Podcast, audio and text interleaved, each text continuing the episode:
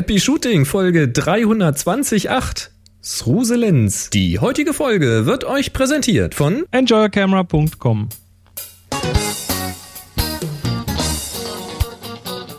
Hier ist eine weitere Ausgabe von Happy Shooting, der Fotopodcast. Mir ist heute ganz schwindelig. Ja, wieso? Hast du zu viel getrunken? Oder zu wenig? Oder Ja, das ist ja die Luft das, zu lange angehalten? ist ja das, übrig, das Übrige. Ne? Haben Sie viel getrunken? Ja, vier Liter. Das war zu viel. So, wie Doch. du es machst. Hier sind eure Moderatoren, Boris und Chris. Wie man's macht, macht man's falsch. Aber Ja, schwindelig, aber du sitzt jetzt gut, hast links und rechts so einen Griff am Stuhl, dass du nee, nicht ich habe keine. Griffe.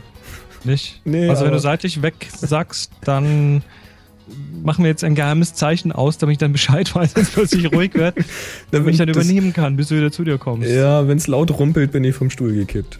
Okay. Ja, ja. Aber äh, ist egal, wie sehr es schwindelt. Hauptsache, wir machen eine schöne Sendung. Da habe ich mich schon den ganzen Tag drauf gefreut und jetzt äh, machen wir das auch. Ja, natürlich. Also, Boris schwindelt, ich sag die Wahrheit. äh, wir haben heute folgende Sendung. ich möchte das äh, bitte nochmal korrigiert haben. so. Ich Ähm, sage immer die Wahrheit, auch wenn ja. ich schwindel. Ist okay. Wir, wir Mhm. haben heute in, im, in Happy Shooting, dem Fotopodcast, folgende Themen. Wir lösen ein Geräuschrätsel auf. Und wir haben eine neue Aufgabe für euch. Uhu. Und Georg hat uns was zum Thema LED-Bühnenlicht und Probleme damit geschrieben. Der Thomas hat einen Tipp Schweizer Pressefotos und zwar auch sehr alte. Von Stefan gibt es einen Ausflugstipp. Von Daniel ein HDR-Tipp. Äh, dann gibt es einen Beitrag aus der Forschung. äh, ob Optiken verbessern. Und einen aus dem Bastellabor. Genau. Da geht es um Lego. Dann haben wir ein, was ist das? National Geographic mit iPhone 5? Jawohl, ja. Mehr braucht man ja heutzutage nicht mehr. Oh nee, natürlich nicht. Dann habe ich ähm, ein schönes Projekt aufgetan und der Benjamin auch, der hat uns das geschickt. Digital nach analog. Ja, spannend. Ralf hat was äh, gefunden über Nikon und äh, austauschbare Sensoren. Ja, und dann ist irgendwie, es hat sich komplett überschlagen. Ich wollte ich wollte vorhin nur mal kurz nachgucken, noch nach dem Geräuschrätsel schauen und da war schon die nächste Meldung. Es gibt News und zwar von Pentax, von Samsung und von Nikon. Ja, und äh, es gibt auch schlechte News von Adobe. Richtig. Es gibt ein, neue Motive in unserem Shop. Ja, und es gibt äh, einen Fotofakt, aber wir fangen an mit einem Geräuschrätsel. Mit einem Geräuschrätsel. Dazu muss ich das hier mal erstmal hier runterfahren. Hier, so. Genau. Zack. Und dann nicht vergessen, wieder laut zu machen. ne? So. so. Bitteschön. Das hat uns geschickt der André. Bei einer 500 hört die sich so an. Das ist die Serienaufnahme im High-Speed-Modus. Bei einer 25 hört man bereits beide Verschlüsse. Im elektronischen Modus hört sie sich so an. Ja, richtig. Da war gar nichts zu hören. Der ist nämlich wirklich lautlos. Tja, Also es, es sei dann schon mal, glaube ich, klar, dass es nicht so eine alte Analogkiste ist. Weil ja, die halt haben ja keinen elektronischen Modus. Verschluss, Mhm. richtig. Auch mangels äh, elektronischem Sensor. hinten. Klingt auch so leicht brachial, das Ding. Ja, es ist irgendwie eine ganz interessante Aufnahme. Ich äh, lass mich auch mal überraschen. Nur gut, wir, wir haben, wir haben ähm, einen Fakt, einen Fotofakt für die 328 bekommen. Wir haben sogar ganz viele bekommen, ne? Also, also zuerst mal äh, kam, kam in den Kommentaren von Alfora äh, folgendes: Ich gebe nur zu bedenken, dass viele Nummern von Manfrotto besetzt sind. Die nächsten Nummern sind 328 Mittelsäule für Stativ, 329 Stativkopf, 330 Blitzschiene, 331 Stativkopf und so weiter. Also hat es quasi einen kompletten Manfrotto-Katalog da reingeschrieben. ähm, Ja, umso schöner der Dirk, der uns dann geschrieben hat, hallo zusammen, mal ein Fotofakt abseits des Manfrotto-Katalogs. Ja, und zwar vor 328 Jahren wurde der Mathematiker Brooke Taylor geboren, der als erster Perspektive und Fluchtpunkt Punkt in seinem Buch Linear Perspective wissenschaftlich behandelt hat. Ja, das ist, da hat jemand gerechnet. Ja, finde ich klasse. Das, äh, ist, das ist ja schon wieder richtig, richtig gut. Ja, muss man erstmal finden, sowas, ne? Wir verlinken da mal zur Wikipedia. Brooke Taylor. Taylor? Wie spricht man das aus? Taylor, ne? Taylor. Taylor. Ich pack's auch mal in den Chat, da könnt ihr mal nachgucken, wer das war. Bitteschön. Coole Sache. Übrigens, ähm, äh, ja, Überleitung geht hier nicht. Ähm, ganz wichtige News. Wir haben zwei Absagen bekommen. Zwei Leute haben Terminprobleme auf zwei unterschiedlichen Spielzeugladen-Workshops, nämlich der vom kommenden Wochenende und der vom Wochenende drauf. Das also heißt, de facto der, der am 12. und 13. ist, sowohl genau. als auch der am 19. und 20. Genau. Jeweils ein Platz frei geworden. Wer jetzt ganz schnell zuschlägt, kann noch mit. Also, äh, ja, macht. Haut rein. Wir linken in den Shownotes hin. Je ein Platz. Ihr könnt es aber direkt finden unter tfttf.com slash Spielzeugladen 2013. Gut. Ja, der zuerst kommt mal zuerst. Ja, wollen wir mal schauen. Vielleicht findet sich eine spontane Seele. Kann sein. Also, Spielzeugladen. Das, ist, das ist der kleine Lichtworkshop. Yep. Also zwei Tage zum Thema Licht. Ja, ähm, wo wir gerade bei, bei äh, Shop sind und so weiter, du hast da auch noch was reingestellt. ja, und zwar, ich hatte es ja schon, glaube letzte Woche angekündigt. Spreadshirt hatte mir eine Information geschickt, dass jetzt ab 8., also heute Dienstag, wo wir das hier gerade aufnehmen, bis zum 15. Oktober bei Spreadshirt gespart werden kann. Und zwar, wenn ihr mindestens 50 Euro im Warenkorb habt, dann könnt ihr 10 Euro sparen. Uh, das sind umgerechnet 20 Prozent. Wenn man bei 50 Euro etwa stehen bleibt, ja. wenn natürlich mehr reinkloppt, dann nicht. Ja, und der, der Code dafür ist eben einfach äh, Spar10, alles zusammengeschrieben. Und zwar Worte. Worte. Genau, S-P-A-R-Z-E-H-N, Spar10. Ähm, ja, ich habe das natürlich heute gleich mal ausprobiert und äh, weil ich selber haben wollte, habe ich dann spontan noch ein zweites Motiv hochgeladen. Ich hatte ja letztes Mal angefangen mit den äh, Folgen 1 bis 50, also die Titel der Folgen 1 bis 50 als Kamerasymbol. Die gibt es auch nach wie vor. Und jetzt habe ich dazu noch die Folgen, also die Titel der Folgen 51 bis 100 als Blitzsymbol äh, verpackt und habe da mal ein paar Produkte angelegt. Ja, und da habe ich mir doch jetzt selber erstmal so eine Kapuzenjacke und ein T-Shirt bestellt. Ne? Mal Coole Sache. Ich habe jetzt übrigens auch mal Größe M bestellt. Ich will mal gucken, ob das jetzt reicht. Hm. Mal, schauen. ich arbeite noch dran.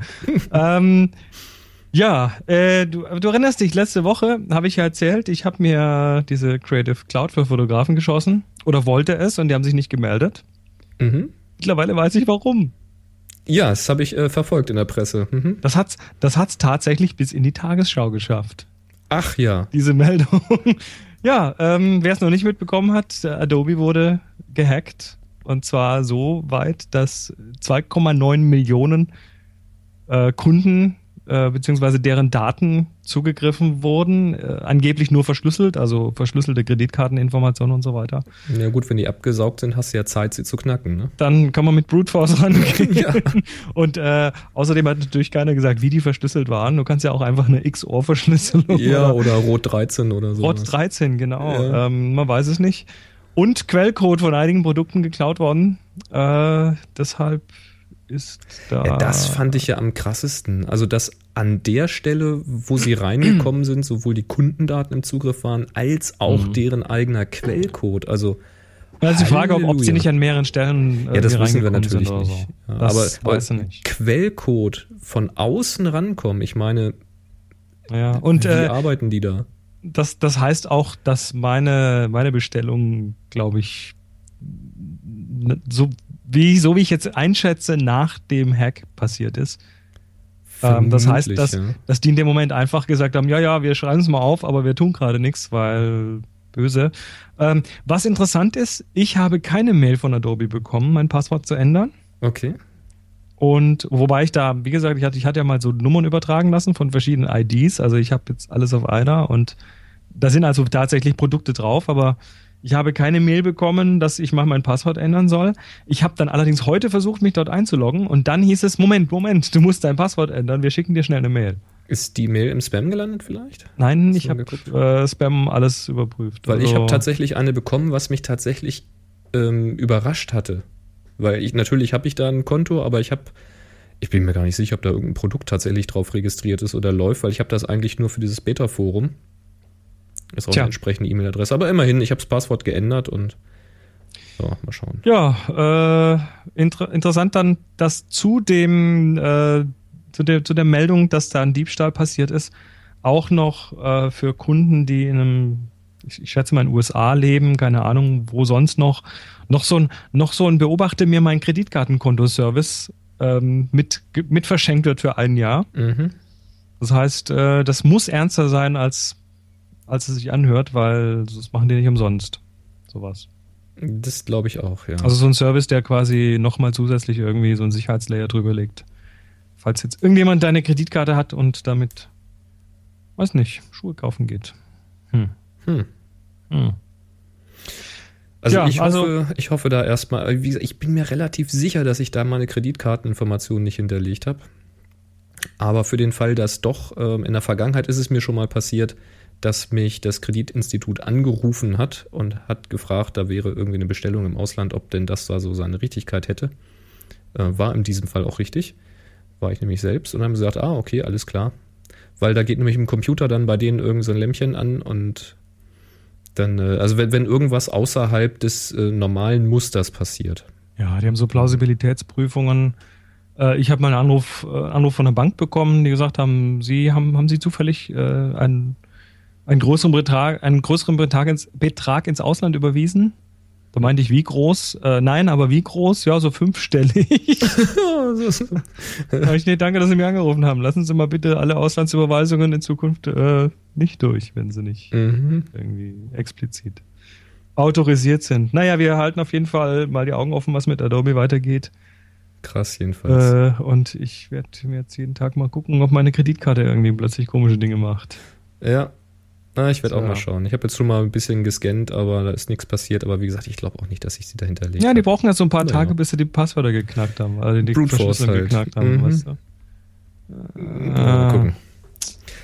Ja, kommen wir zu schöneren oder erfreulicheren News. Ähm, Nikon hat eine neue Kamera jetzt gerade frisch angekündigt und zwar die Nikon D610. Das ist, äh, wie der Name schon vermuten lässt, wohl der Nachfolger zur D600. Also eine Spiegelreflex. Eine Spiegelreflexkamera und ähm, ja, die Änderung zur D600 statt fünfeinhalb Bilder die Sekunde macht sie jetzt sechs Bilder in der Sekunde, ist also einen kleinen Tucken schneller geworden. Der Verschluss soll überarbeitet sein, ihr erinnert euch, das hatten wir glaube ich auch erwähnt, bei der D600 gab es so ein ja, so eine, eine Meldewelle durch die Blogosphäre, dass äh, es Ölflecken auf dem Sensor gegeben hat, dass äh, also irgendwelche Abriebe oder irgendwelche Spritzer oder was auch immer da den Sensor verunreinigt haben. Und da hat Nikon ja auch dann kostenlos äh, Sensoren getauscht oder äh, gesäubert und so. Und das Problem soll jetzt aber wohl erkannt und behoben sein bei der 610. Und zusätzlich soll sie jetzt wetterfest gemacht worden sein, ähm, ähnlich wie bei der D800 auch. Also auf dem Niveau. Jo, und das Ganze für knapp 2000 Dollar. Ich habe jetzt noch keinen Europreis gefunden, weiß nicht, ob das hier schon verfügbar ist. 2000 Dollar nur der Body. Die anderen Daten sind genau wie bei der D600, also 24 Megapixel und so weiter und so fort. Ähm, ja, nett. Produktpflege, ne? Ja, und die, die Nummer sagt ja auch, ne? Ein bisschen, Jo. bisschen gepflegt und gut. Aber wetterfest finde ich eigentlich gut. Also kann ich nur unterstützen. Wer überlegt hat, sich eine D600 zu holen, schielt einfach mal auf die D610. Ja, der Dominik hat uns äh, einen Hinweis geschickt auf eine neue Samsung. Die NX300M. Was ist das denn für ein Ungeheuer? Ja, das ist der Nachfolger zur NX300. Und ich weiß nicht, wofür das M steht, vielleicht für myself, denn ähm, das Einzige, was sich offensichtlich geändert hat, ist, dass man das Display jetzt nicht nur um 90 Grad hochklappen kann, also um dann von oben drauf zu schauen, sondern kannst es um 180 Grad nach oben klappen, sodass du auch von vorne drauf schauen kannst. Eine Selfie-Kamera. Sozusagen, ja. Also, wer schon immer mal mit einer Samsung NX300 vorhatte, sein eigenes Duckface zu fotografieren, Also Schnute fotografieren. Hat die dann auch einen Duckface-Modus? So, so, ich ich, lö ich löse erst aus, wenn der, wenn, der, Wenn- wenn derjenige irgendwie so die Lippen Wenn so die Lippen vorne sind. Ja. Kann ich nicht mehr podcasten, ist stehen geblieben. Ja, deswegen heißt du wahrscheinlich auch NX300M. Das ist wie beim Schielen, weißt Wegen du? stehen M. Weißt du, wenn du. M machst, dann löst sie aus. Mm. Gut, gut, dass das keiner sieht. Ich sag ja auch immer, ich habe ein Radiogesicht. Ansonsten Ich, ist ich habe jetzt gar kein Gesicht. Ist kaputt gegangen. Ansonsten halt genau wie die NX300, also ein APS-C-Sensor drinne mit 20 Megapixeln. Sie macht 8,6 Bilder die Sekunde, hat Wi-Fi und NFC drinne, also alles wie gehabt. Ja, Ja, und wo wir gerade bei den News ist sind, quasi ein sehr gelenkiger, man könnte auch sagen ein Yoga-Display. ein Yoga-Display. Ja, äh, noch eine News. Ähm, der Oliver hat uns eine News geschickt über die neue Pentax K3. Hallo Boris, hallo Chris. Gerade Boris hat ja in der jüngsten Vergangenheit die fehlenden Innovationen im Kameramarkt moniert, aus meiner Sicht auch zu Recht. So wenig genial, so wirklich Geniales ist da in letzter Zeit nicht bei rübergekommen. Manche Innovationen, wie zum Beispiel ein Touch-Display an einer, an einer DSLR, lesen sich im Nachhinein eher als Fail. Daher hier mal ein Link zur neuen Pentax K3, die mit den Features so langsam zur perfekten Drop-Kamera werden könnte. Crop meint er, glaube ich. Ah, Drop, ich dachte schon, was? Das ist noch nicht Fehl- Fallen lassen. Ja, fehlen der AA-Filter mit Vibrationsemulator. Hä? Das Ja, ja, ich er, erkläre ich dir. Über 8 Frames pro Sekunde, 24 Megapixel, wetterdicht und, und, und. Da könnte ich mich ja fast posthum über den Wechsel von Pentax zu Nikon ärgern. Ja, was kann sie, was hat sie, Äh, was das kostet Ding- sie und so weiter. Das Ding ist ein Spielzeug für Erwachsene, das hat sogar Vibration drinne. Ist der Hammer. ja, ja, ist so. Äh, es ist eine APS-C-Kamera, deswegen Crop-Sensor. Sie hat 24 Megapixel, hat Wi-Fi wohl drinne. Wobei ich jetzt nicht gesehen habe, inwieweit, ob mit einer Erweiterungskarte oder im Body. Egal, sie ist jedenfalls wetterfest, das ist ja schon fast üblich bei Pentax. Sie hat, und das fand ich jetzt interessant, insgesamt 27 Autofokus-Sensoren und 25 davon sind Kreuzsensoren. Jetzt frage ich mich, warum Aha. die letzten zwei es nicht sind. Äh, Wahrscheinlich ganz nicht. links außen und ganz rechts außen oder so. Schmales Budget, weißt du? Reicht Ja. für die letzten zwei halt nicht mehr. Das fand ich jedenfalls lustig irgendwie. Vielleicht macht es keinen Sinn, wenn die ganz außen sind. Das kann ja sein. Also, das ist, äh, bevor du weitermachst, Ja. das ist jetzt die, die dickste Pentax, die es gibt, richtig? Es sieht also so die, aus, die, ja. Das ist das, das neue Flaggschiff. Ja, ja, es sieht so aus. Mhm. Also pff, liest sich alles sehr, sehr gut. Sie hat eben kein Anti-Aliasing-Filter mehr vor dem Sensor. Das, äh, der Trend nimmt ja zu. Also der, der wird zunehmend weggemacht. Der war ursprünglich eigentlich immer oben drüber, über dieser, dieser Bayer-Matrix, weil immer vier Pixel, ja, also vier Pixel auf dem Sensor werden zu einem Farbpixel verrechnet und jeder dieser vier Pixel, da liegt eine Farbmaske darüber, so, ein- so ein Farbfilter, damit es entweder rot, grün oder blaues Licht äh, äh, aufnimmt. Ähm, und ja, damit man jetzt aber das äh, Licht auch gleichmäßig auf diese vier Pixel verteilt, ist da ein Anti-Aliasing-Filter drüber gewesen, um das eben auf diese vier Sensoren zu streuen, auf diese vier Pixel zu äh, verstreuen. Und außerdem verhindert man damit bei sehr feinen Strukturen dieses Moiré. Das ist so ein, ja, so ein, so ein kreisartiges Linienmuster. Das sieht man manchmal so bei Nachrichtensprechern, wenn die, und bin heute eigentlich nicht mehr, aber früher häufiger. Vielleicht auch, wenn ihr selber Video dreht und ihr filmt mal jemand mit so einem Nadelstreifenanzug oder mit so einem ganz fein gestreiften Hemd, dann kann sowas passieren. Und das hat man halt mit so einem, äh, mit so einem Filter vermieden. Dieser Filter macht also nichts anderes, als das Bild künstlich unscharf ja, wenn jetzt aber die letzte Schärfe aus deinen hohen Megapixeln rausholen willst, dann muss das Ding einfach mal weg. Mit der Gefahr, dass es dann bei, bei feinen Strukturen eben dieses Moiré wieder äh, gibt. Richtig, genau. Wobei, also viele Tests haben ja inzwischen gezeigt, dass das wohl doch eher seltener auftritt. Also in der Mhm. Modefotografie logischerweise etwas häufiger als jetzt draußen in der Natur. Ähm, ja, und die haben das Problem jetzt anders gelöst hier bei Pentax. Die haben gesagt, gut, der Filter kommt weg. Damit hast du erstmal gestochen scharfe Auflösung bis äh, auf Pixelebene runter. Und solltest du jetzt doch ein Motiv vor der Linse haben, wo das jetzt genau problematisch ist, also enge, weiß ich nicht, Abdeckung von Lüftern, so diese Gitter oder sowas, oder eben besagte Stoffstrukturen, dann haben sie gesagt, ja gut, dann simulieren wir diesen AA-Filter, indem wir den Sensor in Mikroschwingungen versetzen. Das heißt, der zittert ganz schnell. Also da wird quasi eine Verwacklung eingebaut. Richtig. Also er macht quasi diese pixelweise Unschärfe durch Bewegung des Sensors, statt Ist- eben davor einen Filter zu packen. Ist das jetzt dauernd an? Nein, das ist Achso, man kann das optional. zuschauen. Ah, okay, alles klar. zwei Weil ansonsten, Stufen auch. ansonsten würde ich sagen, den, den Anti-Aliasing-Filter wegzulassen, würde ja gar nichts bringen in, der, in der, dem Zusammenhang. Nein, nein, nein, nein, das ist optional. Du kannst das in zwei Stufen, also die Stärke kannst du regeln, äh, je Ah. nachdem, wie viel du brauchst. Und äh, das finde Die, ich dritte, erstmal die dritte Stufe ist dann ein dreifacher Espresso vorm Fotografieren. sozusagen. Die dritte Stufe wäre dann irgendwie eine Schüttelplatte irgendwie aus dem Baumarkt. So eine Aha, Rüttelplatte. aha. Ja, finde ich aber eine witzige Lösung eigentlich. Warum denn nicht? Die, weil die haben ja diesen Bildstabilisator auch drinne, eben durch Bewegung des Sensors. Und jetzt, Achso, dann müssen die. Ja, Ne? Moment, Mo- Moment, Moment, Moment, Moment, Moment, Moment, Moment.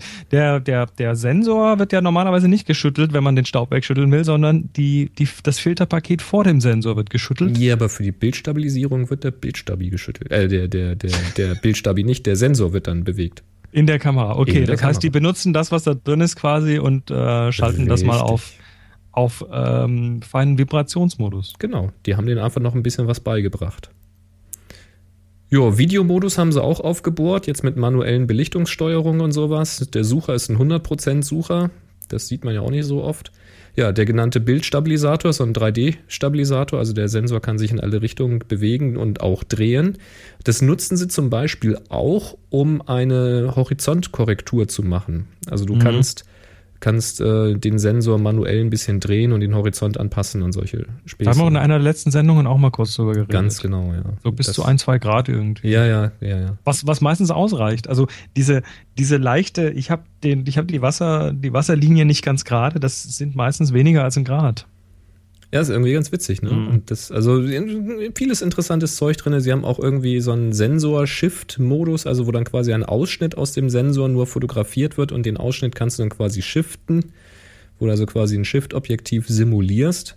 Mhm. Weiß jetzt nicht, wozu das jetzt wirklich sinnvoll ist, aber man wird sicherlich da eine Anwendung für finden. Ja, also ganz interessant. Und der Body kostet äh, 1299 Euro, was glaube ich nicht übertrieben ist. Also je nachdem, wie weit man den Sensor da tatsächlich shiften kann, ist das halt wie ein Shift-Objektiv. Also das ist, da ist kein Unterschied. Insofern ich ist, es, ist es schon ein echter Shift dann. Ich weiß halt nicht, wie weit es geht, genau. Naja, das hat natürlich auch ein bisschen damit zu tun, wie, wie viel Abbildungskreis diese Äh, Objektive richtig, dann haben. Und Richtig. Ich habe keine Ahnung, wie viel es, also normalerweise so eine Shift, so eine Shift-Linse hier, ähm, das sind irgendwie 10, 11 Millimeter, die da shiften kann. Ich vermute mal, der Sensor wird nicht so viel können. Glaube ich nicht. Wobei, ja, das, ist, das sind vorne 10, 11 Millimeter. Wie viel das hinten nachher auf dem Sensor entspricht, weiß ich natürlich auch nicht. Hm. Hm. Na egal, also ich bin Pentax, gespannt auf die ersten Feldtests. Pentax K3. Ach, Pentax. Also Pentax ähm, ist interessant, glaube ich. Ja, im Moment ist viel interessant. Also ich, ich, ich habe heute wieder einen Artikel gelesen über die äh, OMD EM1, über die Olympus. Ah, die Micro macht mich auch an, ja. Ja, die macht mich aber immer nur so lang an, bis ich dann mir wieder klar mache, wie klein der Sensor ist. Und, und dann, äh, ja. Ach, ich weiß auch nicht. Aber die ja, hat die kostet ja, schon, aber der Body allein teuer. kostet 1300 Steine oder so. Ja. Ja, die ist für, für so einen kleinen Sensor ist die schon sehr teuer, das stimmt. dafür kann die halt, das ist auch ein Flaggschiff. Also, ja. Nee. Also mein Problem mit der Kamera ist, ich würde sie total gerne haben für Video. Also ich würde dann einfach auch äh, versuchen, wieder mehr Video zu machen. Hm. Das Problem ist nur, dann hätte ich zwar richtig cooles Ja, Video, aber ist- ich habe den. Nee, die ist für Video nicht so wirklich geeignet. Also die kann Video, aber die hat da nicht so viele Möglichkeiten. ja, aber die macht genau das, was ich brauche. Also ich mache ja keine Filme in, in dem die Sinne. macht, die macht ja, der macht, die macht auch nur irgendwie 30 Frames pro Sekunde und so. ja, ist cool, reicht. Okay. Ist völlig ausreichend. Aber sie stabilisiert super und sie hat einen super Follow-Fokus und sowas. Also das ist, was ich da gesehen habe bisher so an, an Reviews, das flasht schon ziemlich. Aber ich hätte dann halt die Videos, aber ich habe keinen Rechner, um die wirklich schnell zu verarbeiten. Das heißt, das zieht dann ja Kreise, die Anschaffung. Ja, das, das zieht immer, egal was du dir kaufst, es zieht immer Kreise. und da habe ich mir du, gedacht, da, du dir, da warte ich lieber. Kaufst du dir eine neue Kamera oder ein neues Objektiv und dann merkst du nach einer Woche, dass das irgendwie, dass die Fotografie doch nicht besser wird und dann musst du dir einen Workshop kaufen. Also es zieht immer Kreise nach. Es sieht immer Kreise, ja. Aber ich dachte mir, vielleicht spare ich dann doch erstmal weiter auf einen, auf einen neuen Mac, weil mit dem kann ich mehr machen als nur Video und Bis dahin ist auch die Kamera günstiger. Ah, da würde ich jetzt aber noch einen Monat warten. Auf dem Mac? Ja, jetzt, jetzt kommen noch wieder tausend Ankündigungen Ja, was weiß ich ich kann alles. den jetzt sowieso nicht kaufen. Also ich muss sowieso noch. Dieses Jahr nicht mehr. Muss eine neue Budgetkategorie ein. Ja, ja, mindestens. Und dann jeden Monat was reinwerfen. Ja. Die alte Sparbüchse. Mache ich sowieso. Aber es ist halt noch nicht genug drin. Naja. Hm. So, sollen wir den Leuten mal erzählen, wo sie noch sparen können? Ja, das sollten wir unbedingt tun. Da haben wir nämlich das hier. Happy Shooting, der Fotopodcast. Werbung. Jo, es gibt einen neuen Newsletter von enjoyercamera.com, unserem, unserem lobenswerten Unterstützer. Und der ist gerade heute rausgekommen, wo wir das aufnehmen. Und äh, hat mal wieder, ja, hat mal wieder Potenzial. Äh, Darf ich, darf ich, darf ich? du, willst du? Ja. Also, gut. Wir, wir werden da sowieso noch ausführlich drüber sprechen, aber ich muss es einfach schon Wir erwähnen. haben, wir haben ja schon so ein paar von den Dingen, haben wir ja schon genau. unterm Schreibtisch liegen. Ihr, ihr erinnert euch ja noch, wir haben mal, ihr erinnert, das ist auch blöd hintereinander zu sprechen. Erinnert ihr euch noch? So rum ist besser. Wir haben mal über Trigger-Trap gesprochen, ne? Dieses äh, Adapterchen für Smartphone Ja. mit so einer kleinen schwarzen Box. Und dann geht das an die Kamera und dann kann man, wenn man Geräusche macht, das Ding auslösen oder, Oder wenn man sich bewegt. bei Bewegung oder, das- wenn, wenn sich was Magnetisches nähert und was weiß ich. Also äh, verschiedenste Sachen. Und da gibt's jetzt eine, ein, einen Adapter für, beziehungsweise ein passendes Kabel dafür, um Blitze auf diese Weise auszulösen. Und das finde ich ja mal cool. Ja, und auch mehr, mehr Zubehör im Newsletter von, für den Trigger Trap. Also die haben ausgeweitet. Dann gibt's von Black Rapid wieder einiges Zubehör, neuen, neuen Gurt und äh, diverse andere Sachen. Den Bohnensack zum Selbstbefüllen fand ich lustig. ja. Also kannst du hier so schön mit Klettverschluss rundum genäht. Du, das ist total praktisch. Ja, für den Urlaub. Brauchst du nicht Richtig. einen schweren Koffer. Also brauchst einen Koffer nicht Vor Ort, unnötig vor schwer Ort machen. und äh, bevor man Genau. abreißt, einfach wieder leer machen. Einen neuen, einen neuen Fokalreduktionsadapter für die Sony Nex. Auch der ist spannend. Ähm, Ja, das ist krass. An die Nex kriegst du inzwischen, glaube ich, alles dran. ich glaube auch, ja. Und das ist jetzt ein Adapter für Nikon F oder Canon FD Objektive. Da hatten wir ja auch ähm, vor ein paar Folgen mal die Frage, was ist mit die alten unglaublich günstig auf Ebay gibt, ja. Richtig. Wie gut jetzt der Adapter ist, kann ich natürlich nicht beurteilen. Der kostet hier 59,99. Ist halt eine Linse drinne.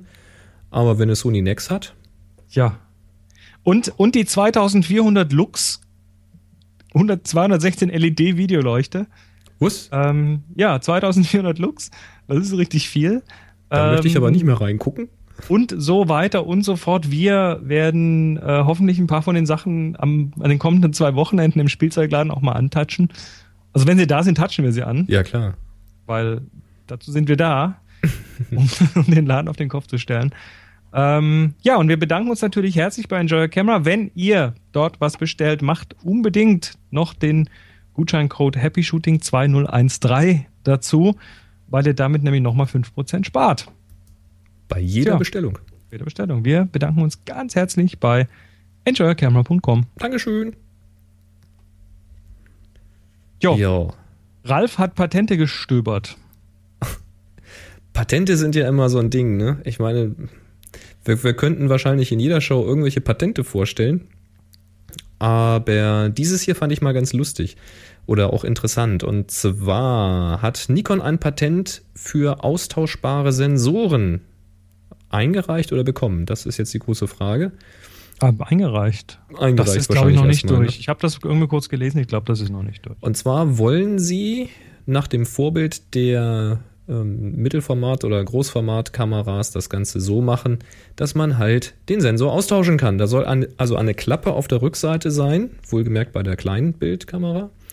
Dann kann man die Arretierung lösen und dann eben eine Platte mit dem Sensor herausnehmen und dann einen anderen Sensor reinpacken. Und das könnte natürlich zum Beispiel interessant sein beim Stichwort Aufrüstung. Also warum muss ich gleich einen ganzen Body kaufen, wenn ich nur einen moderneren Sensor haben will?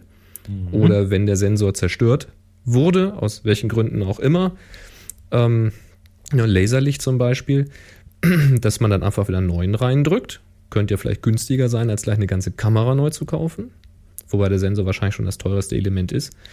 Aber man könnte ja auch drüber nachdenken, dass man sagt, okay, ich habe jetzt den normalen Sensor drin, jetzt äh, schmeiße ich den raus und mache mir einen rein monochromen Sensor mit einer sehr hohen Auflösung rein, also ähnlich wie die Leica M, die ja nur schwarz-weiß ist, weil sie entsprechende Farbfilter nicht hat. Oder mhm. ich will Infrarotfotografie machen und dann knall ich mir eben einen Sensor da rein, der mit seinen Filtern darauf getrimmt ist. Oder ich knall mir da einen Sensor rein, der eben andere äh, Filter hat für ja, oder, oder einen kleineren, kleineren Crop oder genau andere Auflösung, was auch immer. Also das, die Idee ist sicherlich ganz interessant, wird natürlich erstmal nur ein Patent sein und bleiben, wie das so ist mit Patenten. Ne? Wer die Idee hat, reicht es erstmal ein und äh, verhindert damit, dass andere es bauen. Jedenfalls nicht ohne Geld zu bezahlen. Ja, wollen wir mal schauen. Also wenn das kommt, wäre das bestimmt spannend. Hängt halt immer von den Preisen ab. Finde ich aber zum Beispiel deutlich spannender als diese komischen Objektive mit Sensor drin. Oh, hm. So schaut's du? aus. Ja. Der Benjamin hat uns was geschickt, ja. ähm, was ich ja mal völlig hammergut finde. Ich den, auch den Moment. Du darfst erstmal versuchen, es auszusprechen. Ich sagte dann, wie es richtig ist. Das ist jetzt fies. ja. nee, ich Enfoja hätte ich jetzt gesagt. Nee, nee, Enfoja heißt das Ding. Enfoja, okay. E-N-F-O-J-E-R, Enfoja. Äh, der, der Name, den finde ich saublöd, weil den kann man sich überhaupt nicht merken. Aber das Ding ist, ja, was ist es? Also, das Problem ist ja manchmal möchte man vielleicht, wenn man, also, ne, so die, die, die, diese Verrückten da draußen, zu denen ich mich auch zähle, die ab und zu mal was mit analoger Fotografie machen. Die wollen ja dann vielleicht auch mal ein Foto aus dem Digitalen ins Analoge übertragen. Und zwar vielleicht vom Smartphone auf ein Fotopapier.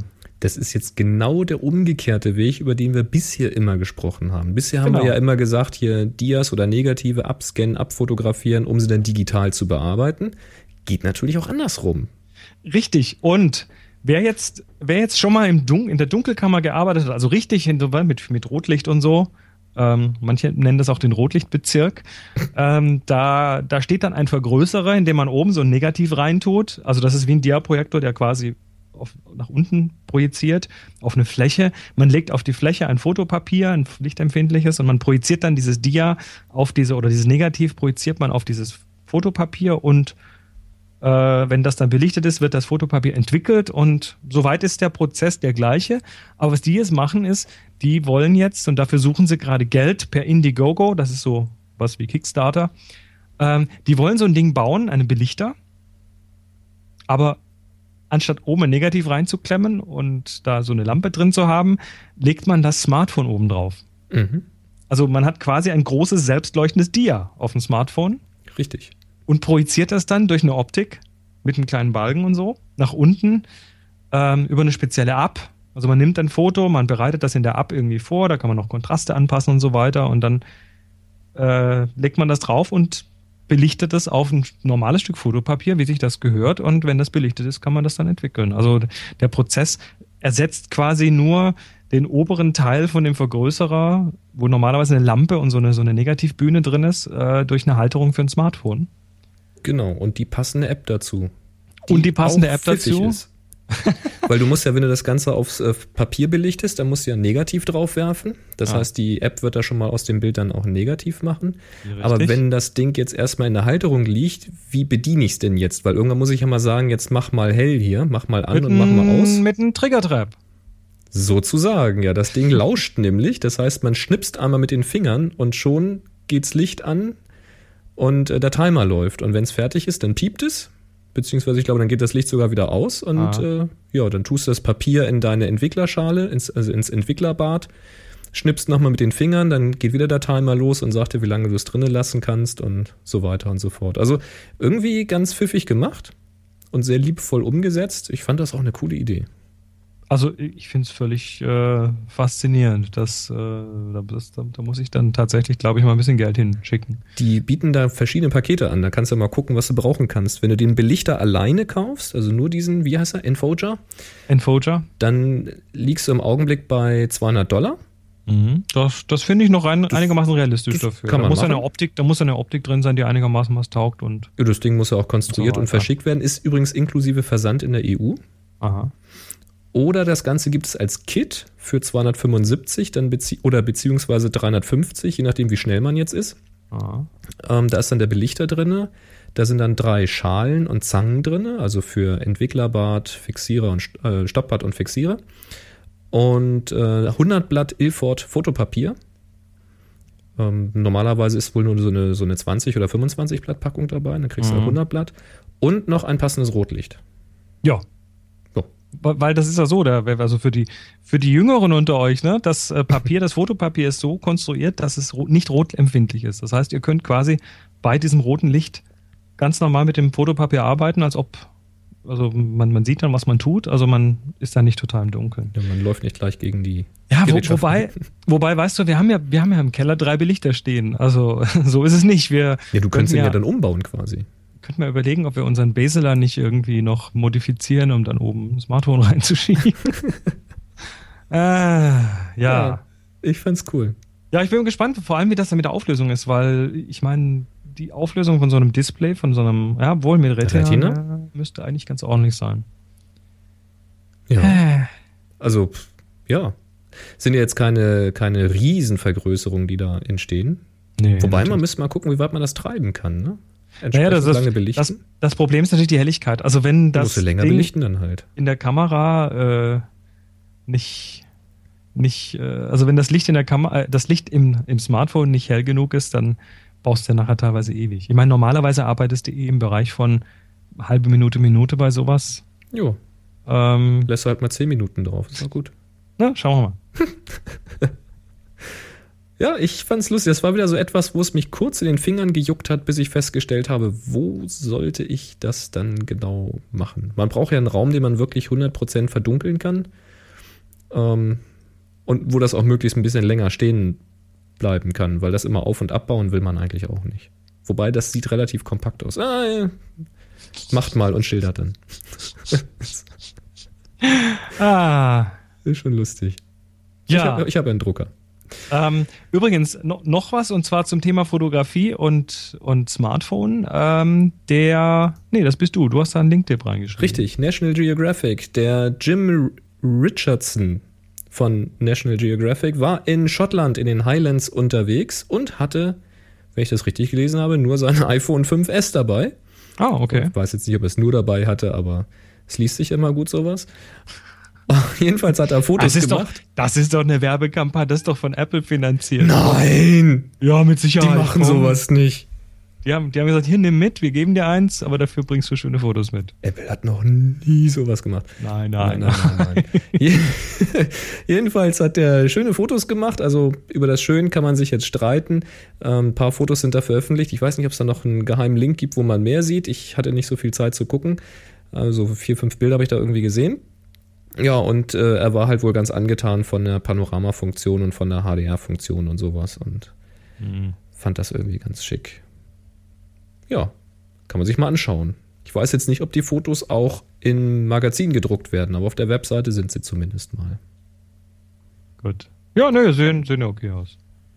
Hat er hat ja ein bisschen Probleme im Dynamikumfang bei diesem Wolkenbild da. Ja, so ein bisschen, ne? Er reißt so ein bisschen in den Höhen aus, da wo die pralle Sonne scheint. Aber ich glaube, das kann eh keine Kamera. Das, das ist eh ein Problem. Ah, Also, wenn du da noch die Sonnenflecken drauf sehen kannst, dann.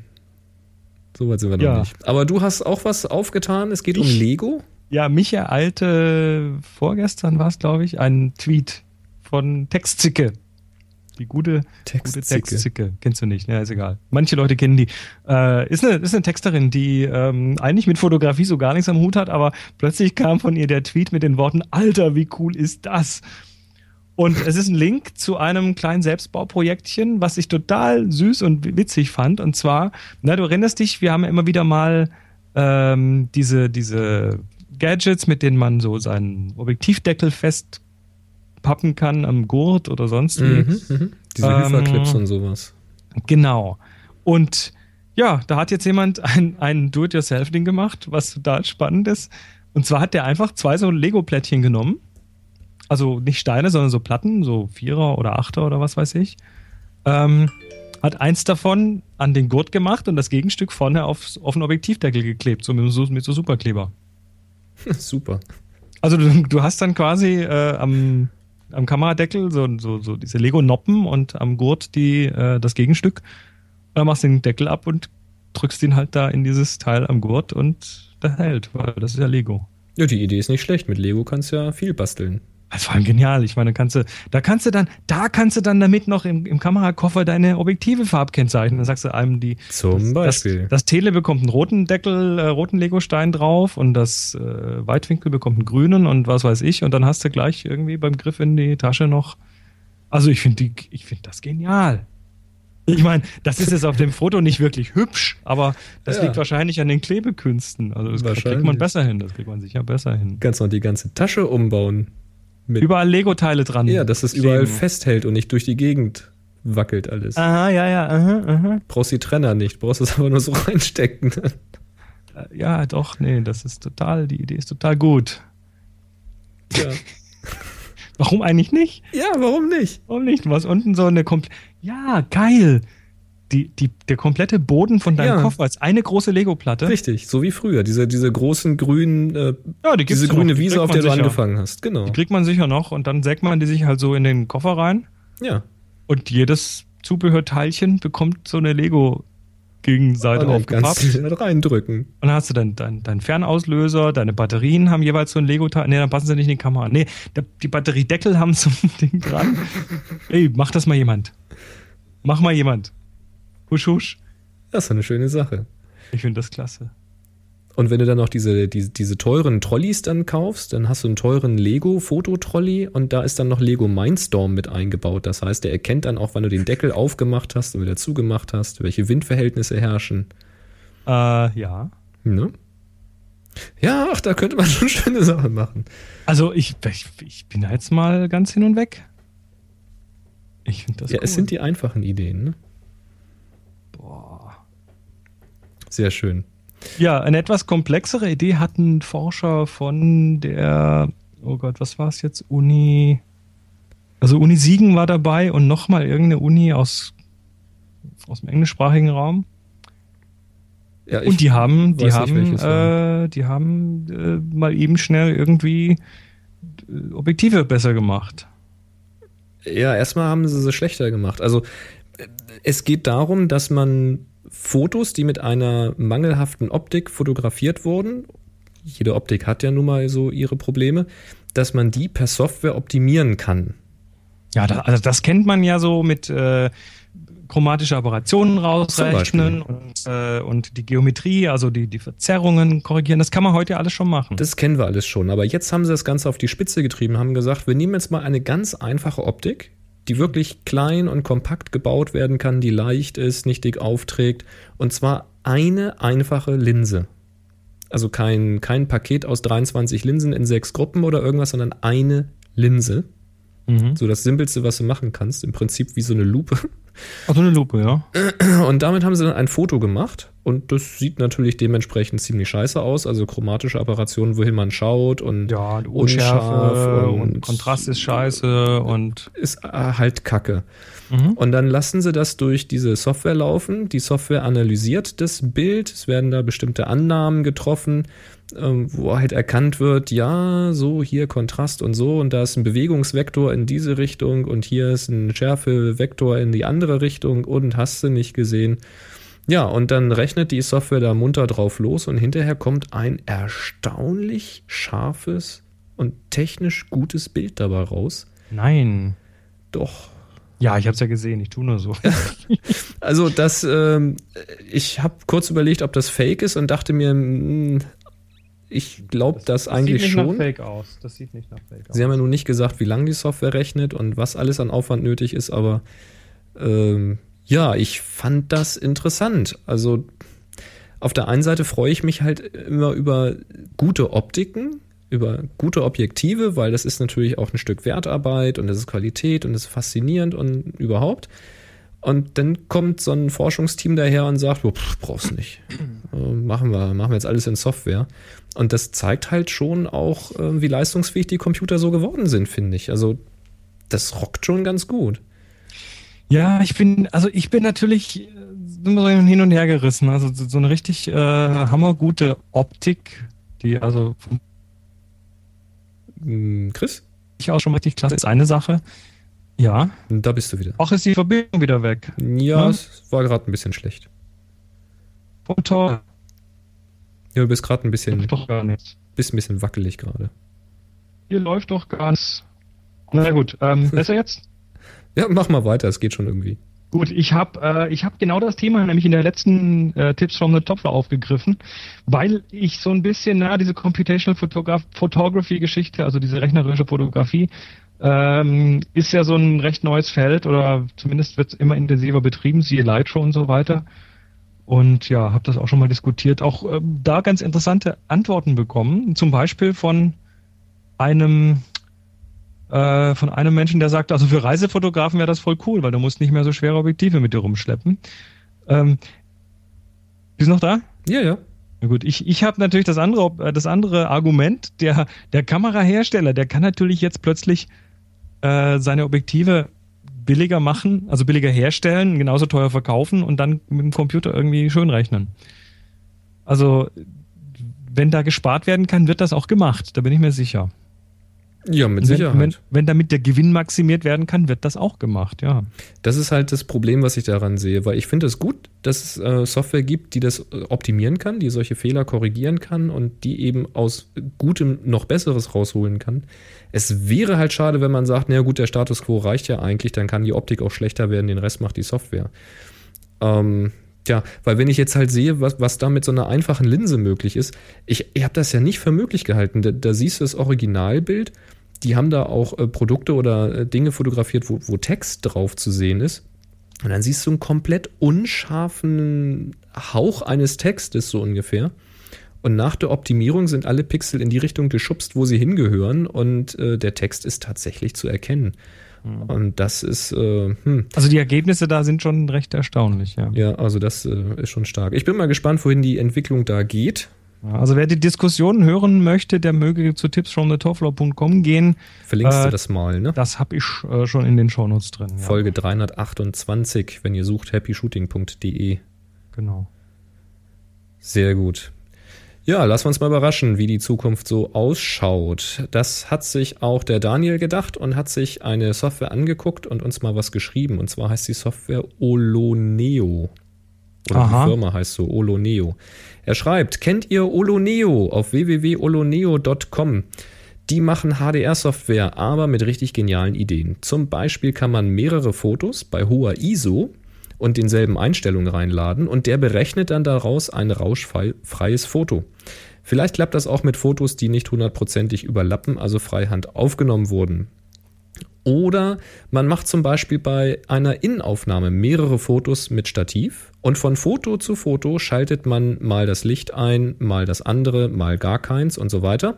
Und dann rechnet das, berechnet das Foto, dann berechnet der ein Foto daraus, wo man nach Belieben die Lampen kontrollieren kann. Ich glaube, Adobe entwickelt gerade an sowas rum. Bei Oloneo gibt's das schon. Ich erinnere mich, wir hatten mal drüber gesprochen. Du hast das, glaube ich, mal rausgetan, dass Adobe da irgendwas bastelt mit so virtueller Beleuchtung und sowas. Und Ja. bei Oloneo gibt's das tatsächlich schon. Das Video ist äh, recht beeindruckend, was sie da zeigen. Dann schreibt Daniel weiter, man kann auch die Farbtemperatur der einzelnen Lampen kontrollieren. Genial. Nebenbei macht's auch die beste Arbeit, wenn es darum geht, 32-Bit TIFFs zu erstellen. Also eben, wenn man selber das Tonmapping da machen will. Bei Photoshop kriege ich unebene Farbverläufe, da sind manche Bereiche auf einmal zu gesättigt oder wechseln in der Farbe. Bei Photomatix gibt es, harte, gibt es bei harten Kontrasten Halos, also so Lichtsäume. Da hat man dann um eine Lampe auf einmal einen schwarzen Rand. Bei, Ole, bei Oloneo habe ich bislang keine Artefakte erkennen können. Viele Grüße, Daniel. Ich habe mir die Webseite mal angeguckt. Das ist leider eine Software, die nur unter Windows läuft. Also die meisten Hm. von euch freuen sich da jetzt, aber alle Mac-User ähm, gucken da so ein bisschen in die Röhre. Macht aber nichts. Es gibt ein Demo-Video, das kann man, oder mehrere, die kann man sich mal anschauen. Und ich habe mir das mal mit diesen Innenaufnahmen da angeschaut, mit diesen mehreren Lichtquellen. Das ist schon ziemlich krass. Also der macht schon eine Bildanalyse, scheint dann automatisch zu erkennen, wie viele Bildquellen eben insgesamt im fertigen Lichtquellen Bild meinst du? Lichtquellen, ja. Was habe ich gesagt? Bildquellen. Licht, achso, ja, Lichtquellen meine ich. Wie viele Lichter äh, da sind und bietet dir dann für jede Lichtquelle da Einstellungen an, wo du dann die Intensität regeln kannst, wo du die Farb, den, also die, die, Aus einem Foto. Farb, nee, du machst mehrere Bilder. Du machst mehrere. Genau. Also, also wie, wie bei HDR. Du machst halt äh, Wie bei eine, eine HDR. Belichtungsreihe im Prinzip. Richtig, Also Okay. machst halt ein Foto einmal mit dem einen Licht, einmal mit dem anderen Licht, dann mit dem nächsten Licht, einmal ganz ohne Licht. Und dadurch weiß er dann halt hinterher, okay, ohne Licht sieht's halt so aus an der Stelle, mit dem einen Licht sieht es eben so aus an der Stelle, mit dem anderen Ah. Licht sieht es so aus an der Stelle. Und dann weiß er halt, wenn du dann zum Beispiel die Farbtemperatur von einer Lichtquelle anpasst, welche Pixel tatsächlich von diesem Licht auch getroffen werden. Also das ist schon, man muss sich das Video mal angucken, das ist echt erstaunlich. Ähm, ziemlich interessantes Ding, also pff, wow. Also wenn ich Innenraumarchitektur und sowas machen würde, ich glaube, die Software hätte ich schon auf dem Rechner. Und wenn es ein virtueller Windows wäre, aber das äh, ist, glaube ich, ziemlich krass. Hm.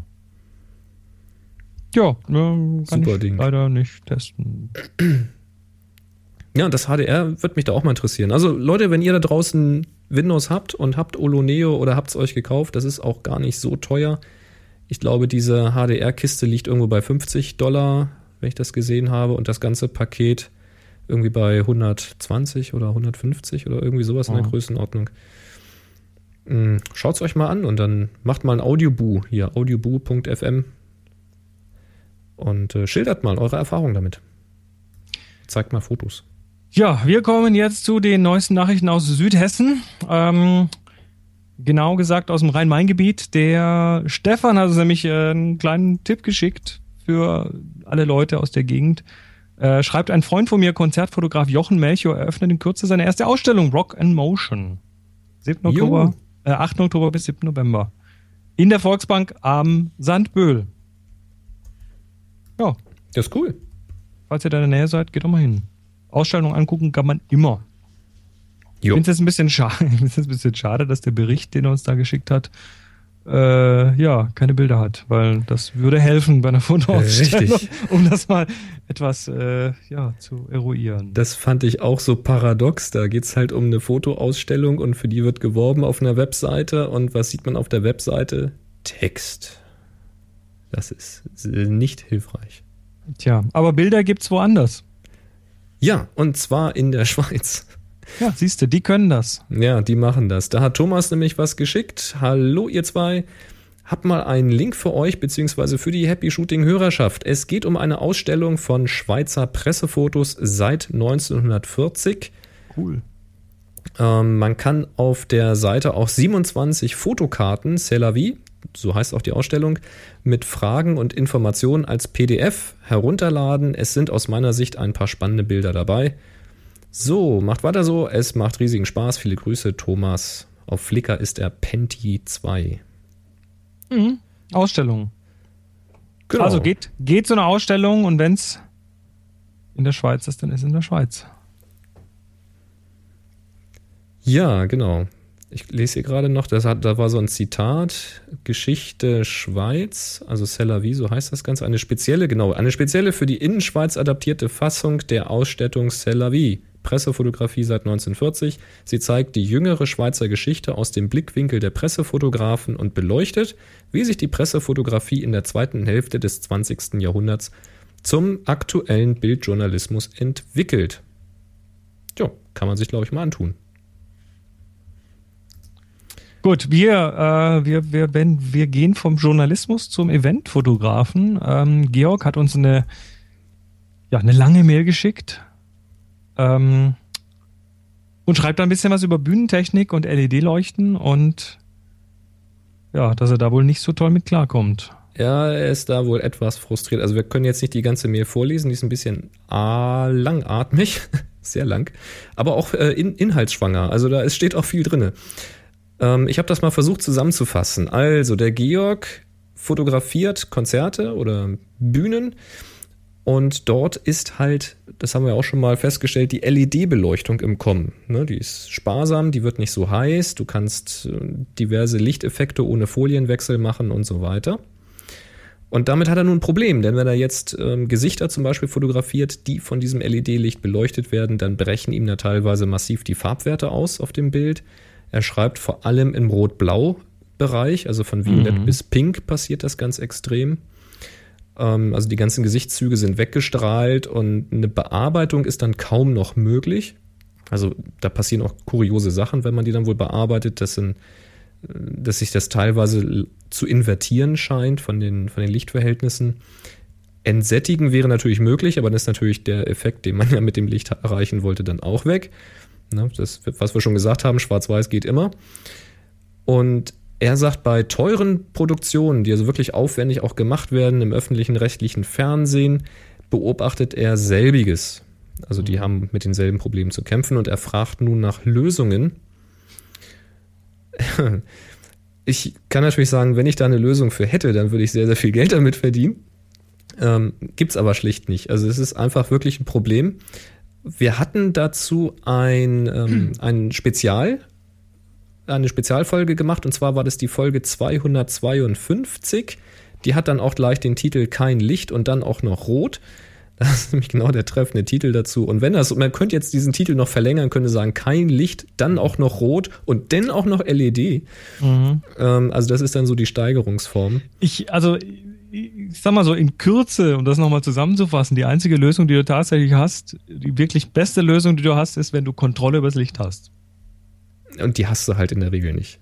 Die, die hast du bei sowas nicht. Ähm, die hast du manchmal bei so na, ich sag mal, bei Theaterproduktionen und so hast du die möglicherweise schon, wenn denen die Fotos wichtig sind. Wenn sie dich engagieren, die Fotos zu machen, dann kannst du natürlich Einfluss nehmen. Du kannst ja, ja dieselbe Lichtstimmung auf dem Foto also, beibehalten, die der Zuschauer hinterher sieht, auch wenn das für den Zuschauer dann während des Fotografierens erstmal nicht so prickelnd ich, aussieht. Ich hatte das mal bei einer Videoproduktion, äh, wo ich den Sound gemacht habe in einem Theater, habe ich glaube ich schon mal vor, vor über, über, zwei Jahren davon erzählt, wo sie tatsächlich äh, eben diese Theaterproduktionen auf Video mitgeschnitten haben, um dann DVDs zu produzieren und da war davor einige Stunden Einrichten des Lichtes, also Beleuchter und Videomenschen haben sich zusammengesetzt und haben erstmal geplant und dann umgesetzt und äh, dann der Videomensch gesagt, ja, Moment, wir brauchen hier aber an der Seite noch ein bisschen was für die Schatten, dann kann ich in der Belichtung noch ein bisschen runtergehen, dann reißt mir das nicht aus und mhm. das war also ein tatsächlich so ein Hingezirkel und dann wird diese Lichtsituation so im Pult abgespeichert und dann heißt es, bei der Szene muss die Lichtsituation so und so sein und hat der Kamera, Kameramann seine Liste und weiß,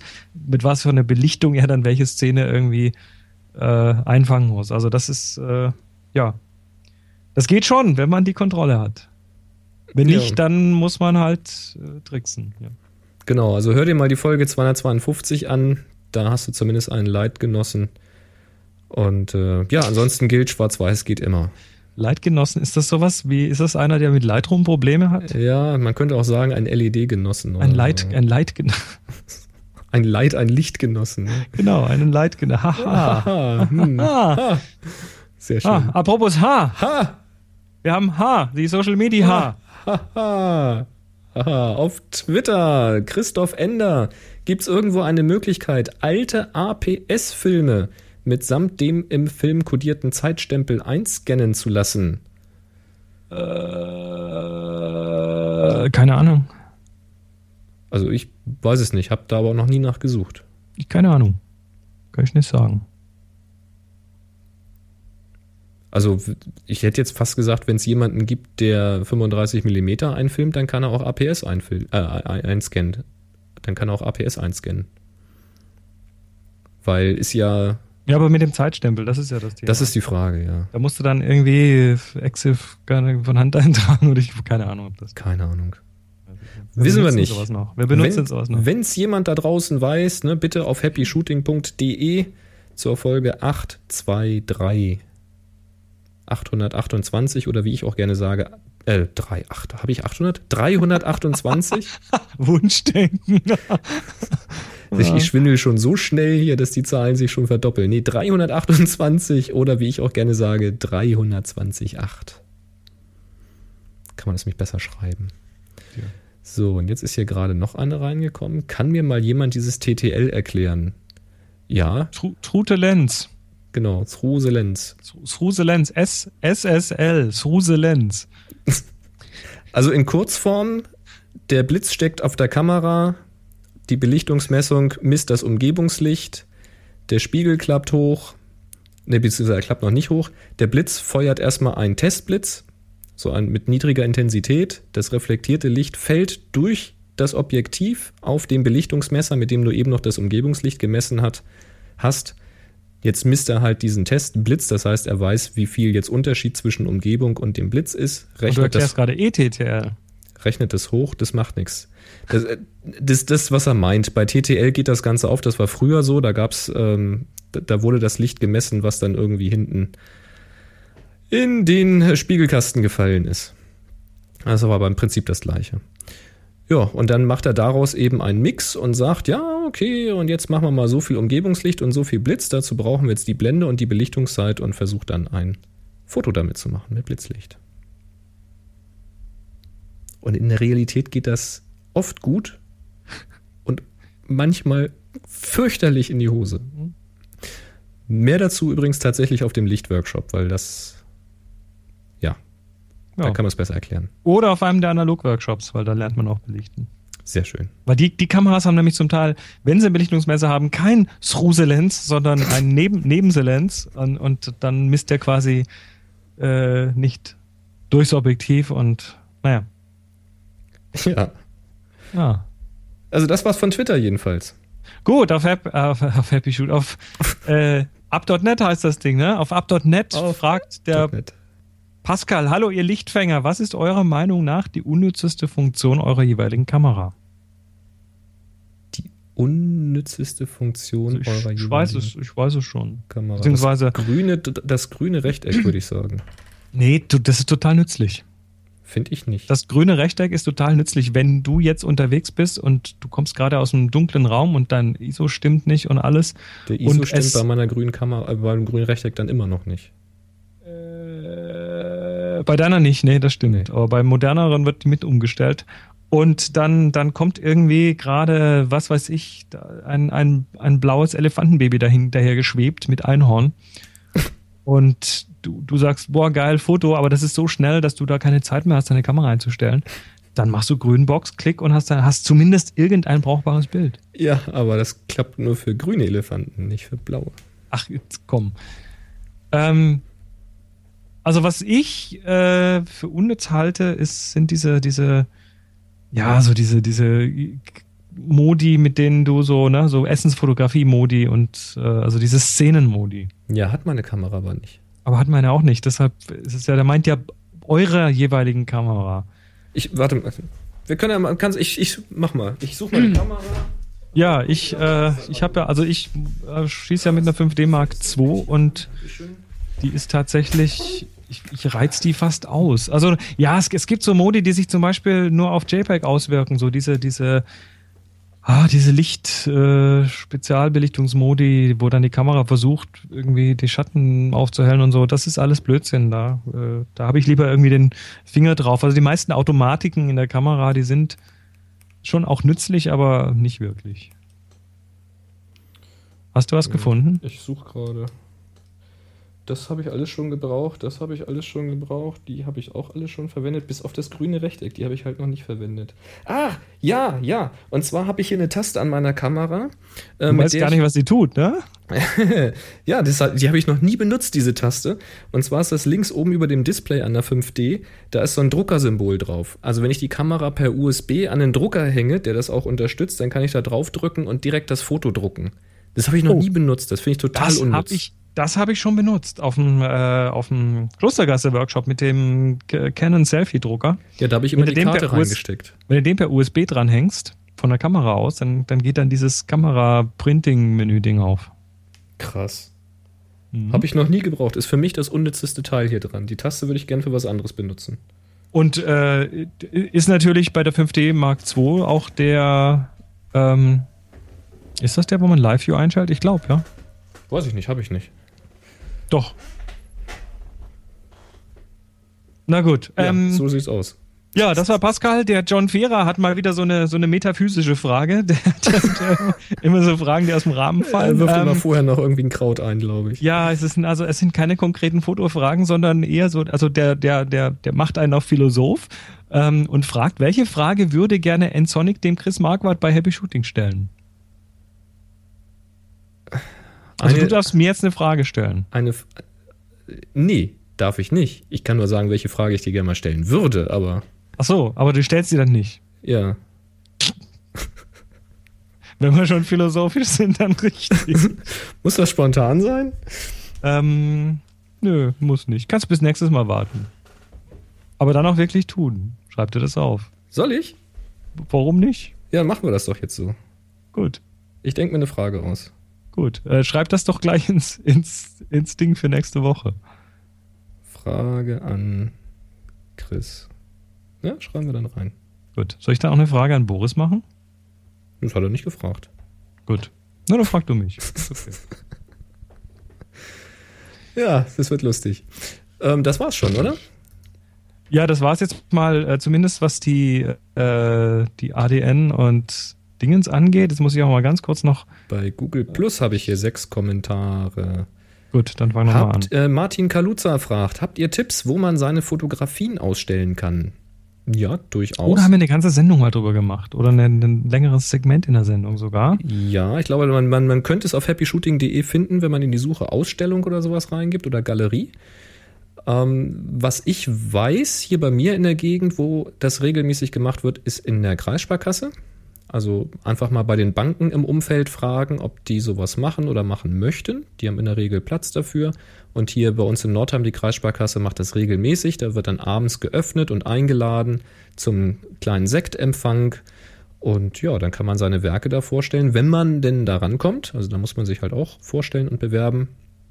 Muss dem Vorstand dann auch gefallen und dann wird das auch gemacht. Ähm, oder zum Beispiel in Cafés. Es gibt auch hier auf äh, den Dörfern so kleinere Cafés und die sind immer ganz dankbar, wenn man Bilder hat, also nicht zwingend nur Fotos, ne, sondern auch Gemälde oder Büsten, Statuen, was auch immer. Ähm, dann kann man das da ausstellen und da kann dann auch gerne ein kleines Preisschildchen dran und solche Geschichten. Also Cafés und Banken, das wäre so, was mir spontan einfällt. Ja, Restaurants, ähm, so, so, also auch schon auch mal irgendwie so ein sowas, sowas, so ein Burger King oder sowas. Habe ich auch schon gesehen, dass da Ausstellungen waren. Mhm, stimmt. Ja. Rathaus lese ich im Chat noch, richtig? Habe ich in Göttingen auch schon gesehen, im alten Rathaus. Gibt es auch tolle Ausstellungen. Ja, ja, Ansonsten so Kulturvereine und so Geschichten. Ja. Schulen zum Beispiel. Volkshochschulen und sowas. Ähm, Frederik Kemner fragt an dich, Chris. Planst du für 2014 einen Workshop in den USA? Ähm, gut möglich. Kann ich jetzt konkret nicht sagen. Also es gibt so ein paar Gespräche im Moment, aber da ist noch. Also happyshooting.de slash workshops beziehungsweise tfttf.com slash workshops? Discoverthetopfloor.com. Discoverthetopfloor.com. Die habe ich gerade neu gemacht, die Seite. Prima. Und äh, jetzt, jetzt kommen auch demnächst so langsam mal die, die nächsten Workshops fürs nächste Jahr. Und ja, USA ist, ist möglich. Ähm, könnte aber auch sein, dass ich das kommende Jahr nochmal Großbritannien statt USA. Also das ist gerade noch alles so ein bisschen, äh, ja, so im Fluss, sagen wir mal. Jo. Aber sollte sich bald, sollte sich bald verfestigen. Marco Spaluto hat auch noch eine TTL-Frage. Er ist nämlich auf der Suche nach einem TTL-Funkauslöser für die Leica M. Habt ihr Ideen, wie TTL-Funkauslöser funktionieren? Scheinbar gibt's, gibt es die nur für Mainstream, gibt es nur für Mainstream-Kameras passende Lösungen und die sind doch mehr als nur drahtlose Verlängerungskabel. Dankeschön. Ja, im Prinzip nicht. Also das sind schon nur drahtlose Verlängerungskabel, aber die müssen halt ein bisschen Intelligenz haben. Also da sind ja mehrere Pins drin, die müssen schon mal mechanisch passen. Ja, die müssen vor allem in beide Richtungen kommunizieren können. Richtig. Ne? Also normalerweise schickt die Kamera über diese Pins Signale an den Blitz und der Blitz äh, macht irgendetwas und schickt wieder ein Signal zurück. Ähm, das Nee, heißt, Äh, Im Normalfall schickt er halt nichts zurück, sondern. oh doch. Ja, ja. Nein, wenn es nicht TTL ist. Wenn es nicht TTL ist, nein, nein. Beim, Dann schickt, dann schickt einfach schon. der Sender los und sagt, mach mal und dann ist gut. Und Ja, dann kümmert er sich nicht weiter drum. Genau, aber Genau. bei TTL muss die Kamera ja vorblitz und sagen, mach mal heller oder dunkler oder. Ja, ja. Also die kommunizieren da reichlich miteinander. Ja. äh, bei TTL. Und äh, deswegen müssen die Pins da halt passen und das Protokoll muss halt rübergeschubst werden. Und ähm, ja, bei Funk müssen dann wahrscheinlich noch ein paar andere Sachen berücksichtigt werden. Äh, das ist äh, nicht so ganz trivial. Und deswegen gibt's wahrscheinlich die Hersteller, die dann sagen, ja, ja, dann machen wir hier mal Canon und Nikon, weil die sind so am Markt einfach die beiden großen Spieler. Und alles andere, ja, Pech gehabt. Wenn du da eine, eine allgemeingültige Lösung willst, dann ich weiß aber nicht, ob das klappt. Es gab diese Radio-Popper, aber ich glaube, die gehen auch nur mit Canon oder Nikon, weil die sich dann auch irgendwie das Protokoll von den Blitzen abgreifen und so. Weiß nicht Also genau, die, die wie Radio Popper sind voll cool, aber die kriegst du hier kaum. Ja, Das ist das Problem. weil die waren ja so, dass du die an dem Blitz befestigt hast und die haben sich dann quasi die Signale da vom, vom Blitz ja, geholt. das und dann hat sich schon lange geändert. Die, Okay. die machen mittlerweile, hängen die ganz normal unten am Blitzschuh dran und äh, du kannst die, kannst dann so mehrere Kanäle ansteuern und kannst die auch in der Helligkeit ändern mit so kleinen Putties, so kleinen Drehreglern. Na gut, dann Das aber auch- Ziemlich Dann, dann nur für Canon und Nikon mit Sicherheit. Richtig, aber die können quasi auch einem nicht manuellen Blitz sagen, du mach mal ein bisschen heller oder dunkler. Ja, ja. Also die, die können dem dann schon Befehle geben, die normalerweise eben solche Signale benötigen. Mhm. Ja, aber wie gesagt, ich habe die in den USA habe ich die gesehen, auf der After Dark habe ich die benutzt, die sind äh, funktionieren gut, sind cool. Aber hier irgendwie einen Händler zu finden, das ist umständlich. Und billig sind sie jetzt auch nicht. Tja. Übrigens im Chat noch äh, kommen gerade noch äh, so Ausstellungsorte, zum Beispiel Krankenhäuser, Buchladen, Friseur. Friseur, richtig. Mhm. Das habe ich vergessen, weil da war ich lange nicht. Brauche Ich auch nicht. Ich auch nicht. Brauche ich nicht mehr. Ich auch nicht, ich alte Hippie. Ja, Ja. die Zeiten sind bei mir vorbei. Ähm, Rainer Scheunemann, Frage an Chris Marquardt. Wir planen 2014 eine Reise nach Island, eine Woche Ende Juni. Nach Möglichkeit wollen wir nicht von einer Übernachtung zur nächsten fahren. Vorstellen können wir uns aber einen Ortswechsel. Hast du als Island-Insider Tipps für gute Basislager? Bevorzugter Urlaubsstil, Hotel mit Frühstück, Wandern und Fotografieren. Ähm, ja, äh, ich weiß es nicht, wo das herkommt, dass ich Island Insider bin. Ich biete nächstes Jahr eine Tour an, aber die kann ich nur deshalb anbieten, weil ich vor Ort einen Menschen habe, der Island wie seine Hosentasche kennt und auf den ich mich ein Stück weit verlassen muss. Äh, das heißt, ich bin jetzt nicht der, der irgendwie schon 100 Mal in Island war. Äh, in Nepal könnte ich dir mehr erzählen, aber da willst du ja nicht hin. Ja, nee, es ist also im Moment äh, bin ich ja selber gespannt. Du willst ja erst Insider werden. Ich will ja Insider werden. Genau. Der Roger Salzmann hat noch ein Fotofakt zur 328. Ein Tenbar 638-328 Fotocase. Na gut, das lassen wir gerade noch durchgehen. Aber gerade noch. Und der Daniel Bußmann, hallo zusammen, ich darf am Wochenende eine Taufe fotografieren. Bin mit einer 500D und einem 18 bis 125 Millimeter unterwegs. Ein kleiner Systemblitz steht auch noch zur Verfügung. Gibt es Tricks und Tipps, die ich bei den schwierigen Lichtverhältnissen in der Kirche beachten sollte? Wäre dankbar für eine kleine Hilfe, da ich gerade erst vom Knipsen wegkomme. 3 zu 1 Happy Shooting macht weiter so. Ja, das ist, ähm, das ist eine Challenge und die übst du am besten bei ähnlichen Lichtverhältnissen mal im Untergeschoss und äh, Tricks und Tipps. Also wenn du, wenn du nicht, wenn du nicht blitzen kannst, sprich wenn du nicht einfach äh, viel blitzt, dann würde ich jetzt nicht sagen, oh, dann benutze ich jetzt zum ersten Mal im Leben einen Blitz.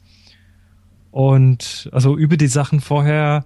Äh, guck mal, was deine Kamera bei ganz hohen ISOs macht. Das 18 bis 125 Millimeter klingt jetzt auch nicht nach einem sehr lichtstarken Objektiv. Das heißt, äh, du wirst wahrscheinlich um hohe ISOs gar nicht drum rumkommen.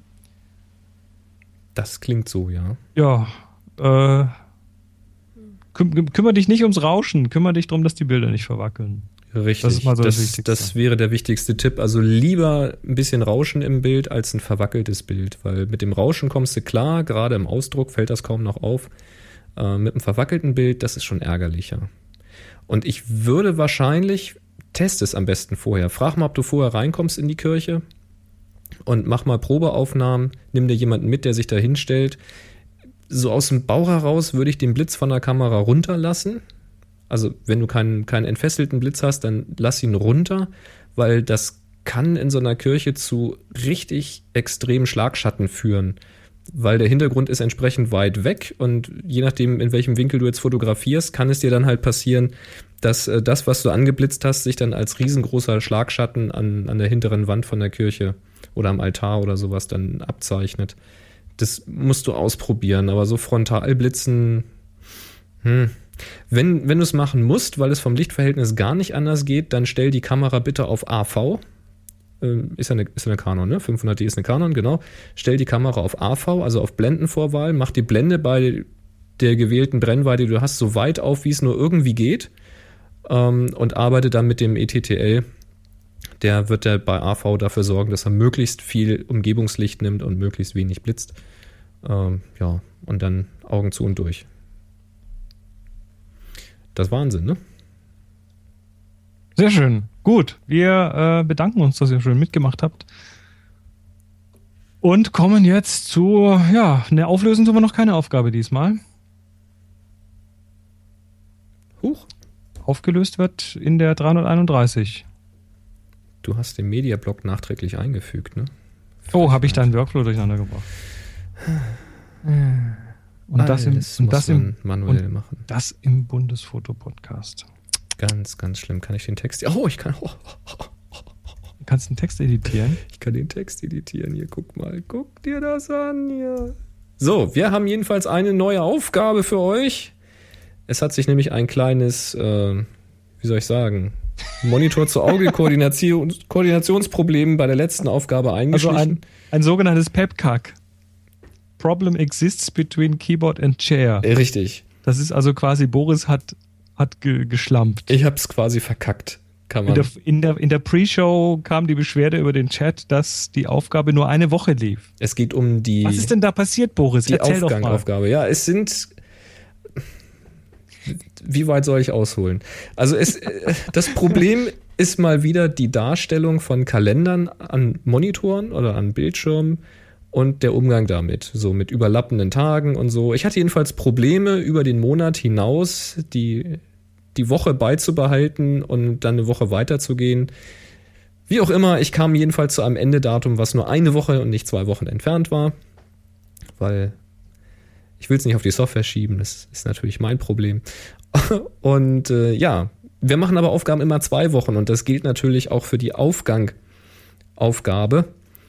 Ähm, das heißt, wenn da jetzt noch Bilder kommen bis zum 10.10., dann gelten die trotzdem. Ja. Sorry, wenn ihr es jetzt nicht mehr geschafft habt, dann macht ihr einfach bei der nächsten Aufgabe weiter. Damit ihr jetzt aber ab dem 10. wieder was zu tun habt, haben wir eine neue Aufgabe für euch und die läuft diesmal vom 10.10. bis zum 31.10. Das sind dann jetzt sogar drei Wochen. Das ist diesmal aber Absicht. ne, weil unsere Aufgaben laufen immer zwei Wochen, egal wie lang sie laufen. Das ist aber diesmal Absicht, weil wir haben jetzt halt die nächste und die übernächste Woche Workshop. Da werden wir Workshop-Sendungen machen und da werden wir mit Sicherheit nicht dran denken, irgendwelche neuen Aufgaben zu vergeben, geschweige denn irgendeinen Gewinner zu ermitteln. Und das würde dann dazu führen, dass ihr eine Woche lang keine Aufgabe habt. Das wollen wir vermeiden. Deswegen ist die neue Aufgabe dann drei Wochen lang. Ah, Und interessant. Ja, und die Aufgabe, die neue Aufgabe, die jetzt vom 10.10. bis zum 31.10.2013 läuft, heißt einfach. Ach, das ist ja einfach. Ist einfach, ne? Ist ja super. Ja, ich fand das ganz gut, mal wieder etwas ähm, ja, Schwammigeres zu nehmen als Aufgabe, dass man mal wieder ein bisschen mehr drüber nachdenken darf. Ja, also macht ein Foto, was für euch den Begriff einfach symbolisiert, vom 10.10. bis zum 31.10.2013. Das ladet ihr bei Flickr hoch, stellt es in die Happy Shooting Gruppe und gebt den Tag HS einfach. Ja, und dann läuft schön. es. Pep ne? Das, das ist das Akronym. Ich habe es gerade neben mir mal nachgeguckt. Gibt es übrigens noch eine andere Version davon, das sogenannte Picknick. Picknick? P-I-C-N-I-C. Problem in Chair, not in Computer. Ah, okay. Ja, da gibt es mit Sicherheit mehrere davon. Da gibt es eine ganze Latte davon. Ah, ein Picknick. Muss ich mir merken. finde Es ich gibt gut. ja auch ein OP, OPP, ein Other People's Problem. Ach so, ja, ja.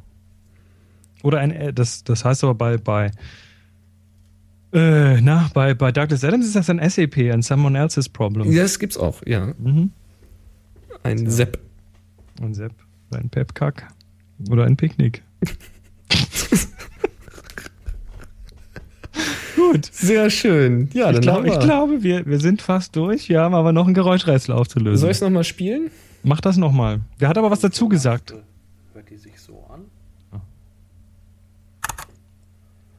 Das ist die Serienaufnahme im High-Speed-Modus. Bei einer 25. hört man bereits beide Verschlüsse. Im elektronischen Modus hört sie sich so an. Ja, richtig. Da war gar nichts zu hören. Der ist nämlich wirklich lautlos. Ja, der André schreibt: Hallo ihr, wenn ich mich nicht täusche, hattet ihr die, jetzt kommt's, Panasonic DMC-G6 noch nicht Ah. als Geräuschrätsel? Das ist eine Bridge, oder? Ja, ich nehme mich mal an, ne? DMC sind doch diese, diese Mittelformat, also nicht Mittelformating, sondern die vom, vom Formfaktor her da so zwischen Spiegelreflex und kompakt liegen. Ich habe die mal bei einer 500 eine, 100, äh, eine, eine 25 im Serienmodus und last but not least im elektrischen Modus aufgenommen. Jawohl. Ich würde mich freuen, wenn meine Kamera mal im Geräuschrätsel, äh, meine Kamera mal im Geräuschrätsel erraten zu können. Lesen kann ich auch nicht mehr. Gruß, André. Ja, haben wir hiermit getan. Danke fürs Geräuschrätsel. Und wenn auch ihr eine interessante, spannende oder noch nicht vorgestellte Kamera habt, die äh, ihr hier mal als Geräuschrätsel vorstellen möchtet, dann nehmt ihr die einfach auf. Das kann ganz einfach sein, einfach Smartphone dranhalten, aufnehmen oder so viel Aufwand, wie ihr gerne mögt. Könnt dazu auch zum Beispiel Tonstudios buchen. Die gibt es auch schon günstig so für eine Stunde mal zu mieten, manchmal für eine halbe Stunde mit richtig tollen Neuma-Mikrofonen und sowas kann man auch noch Unterstützung anfordern.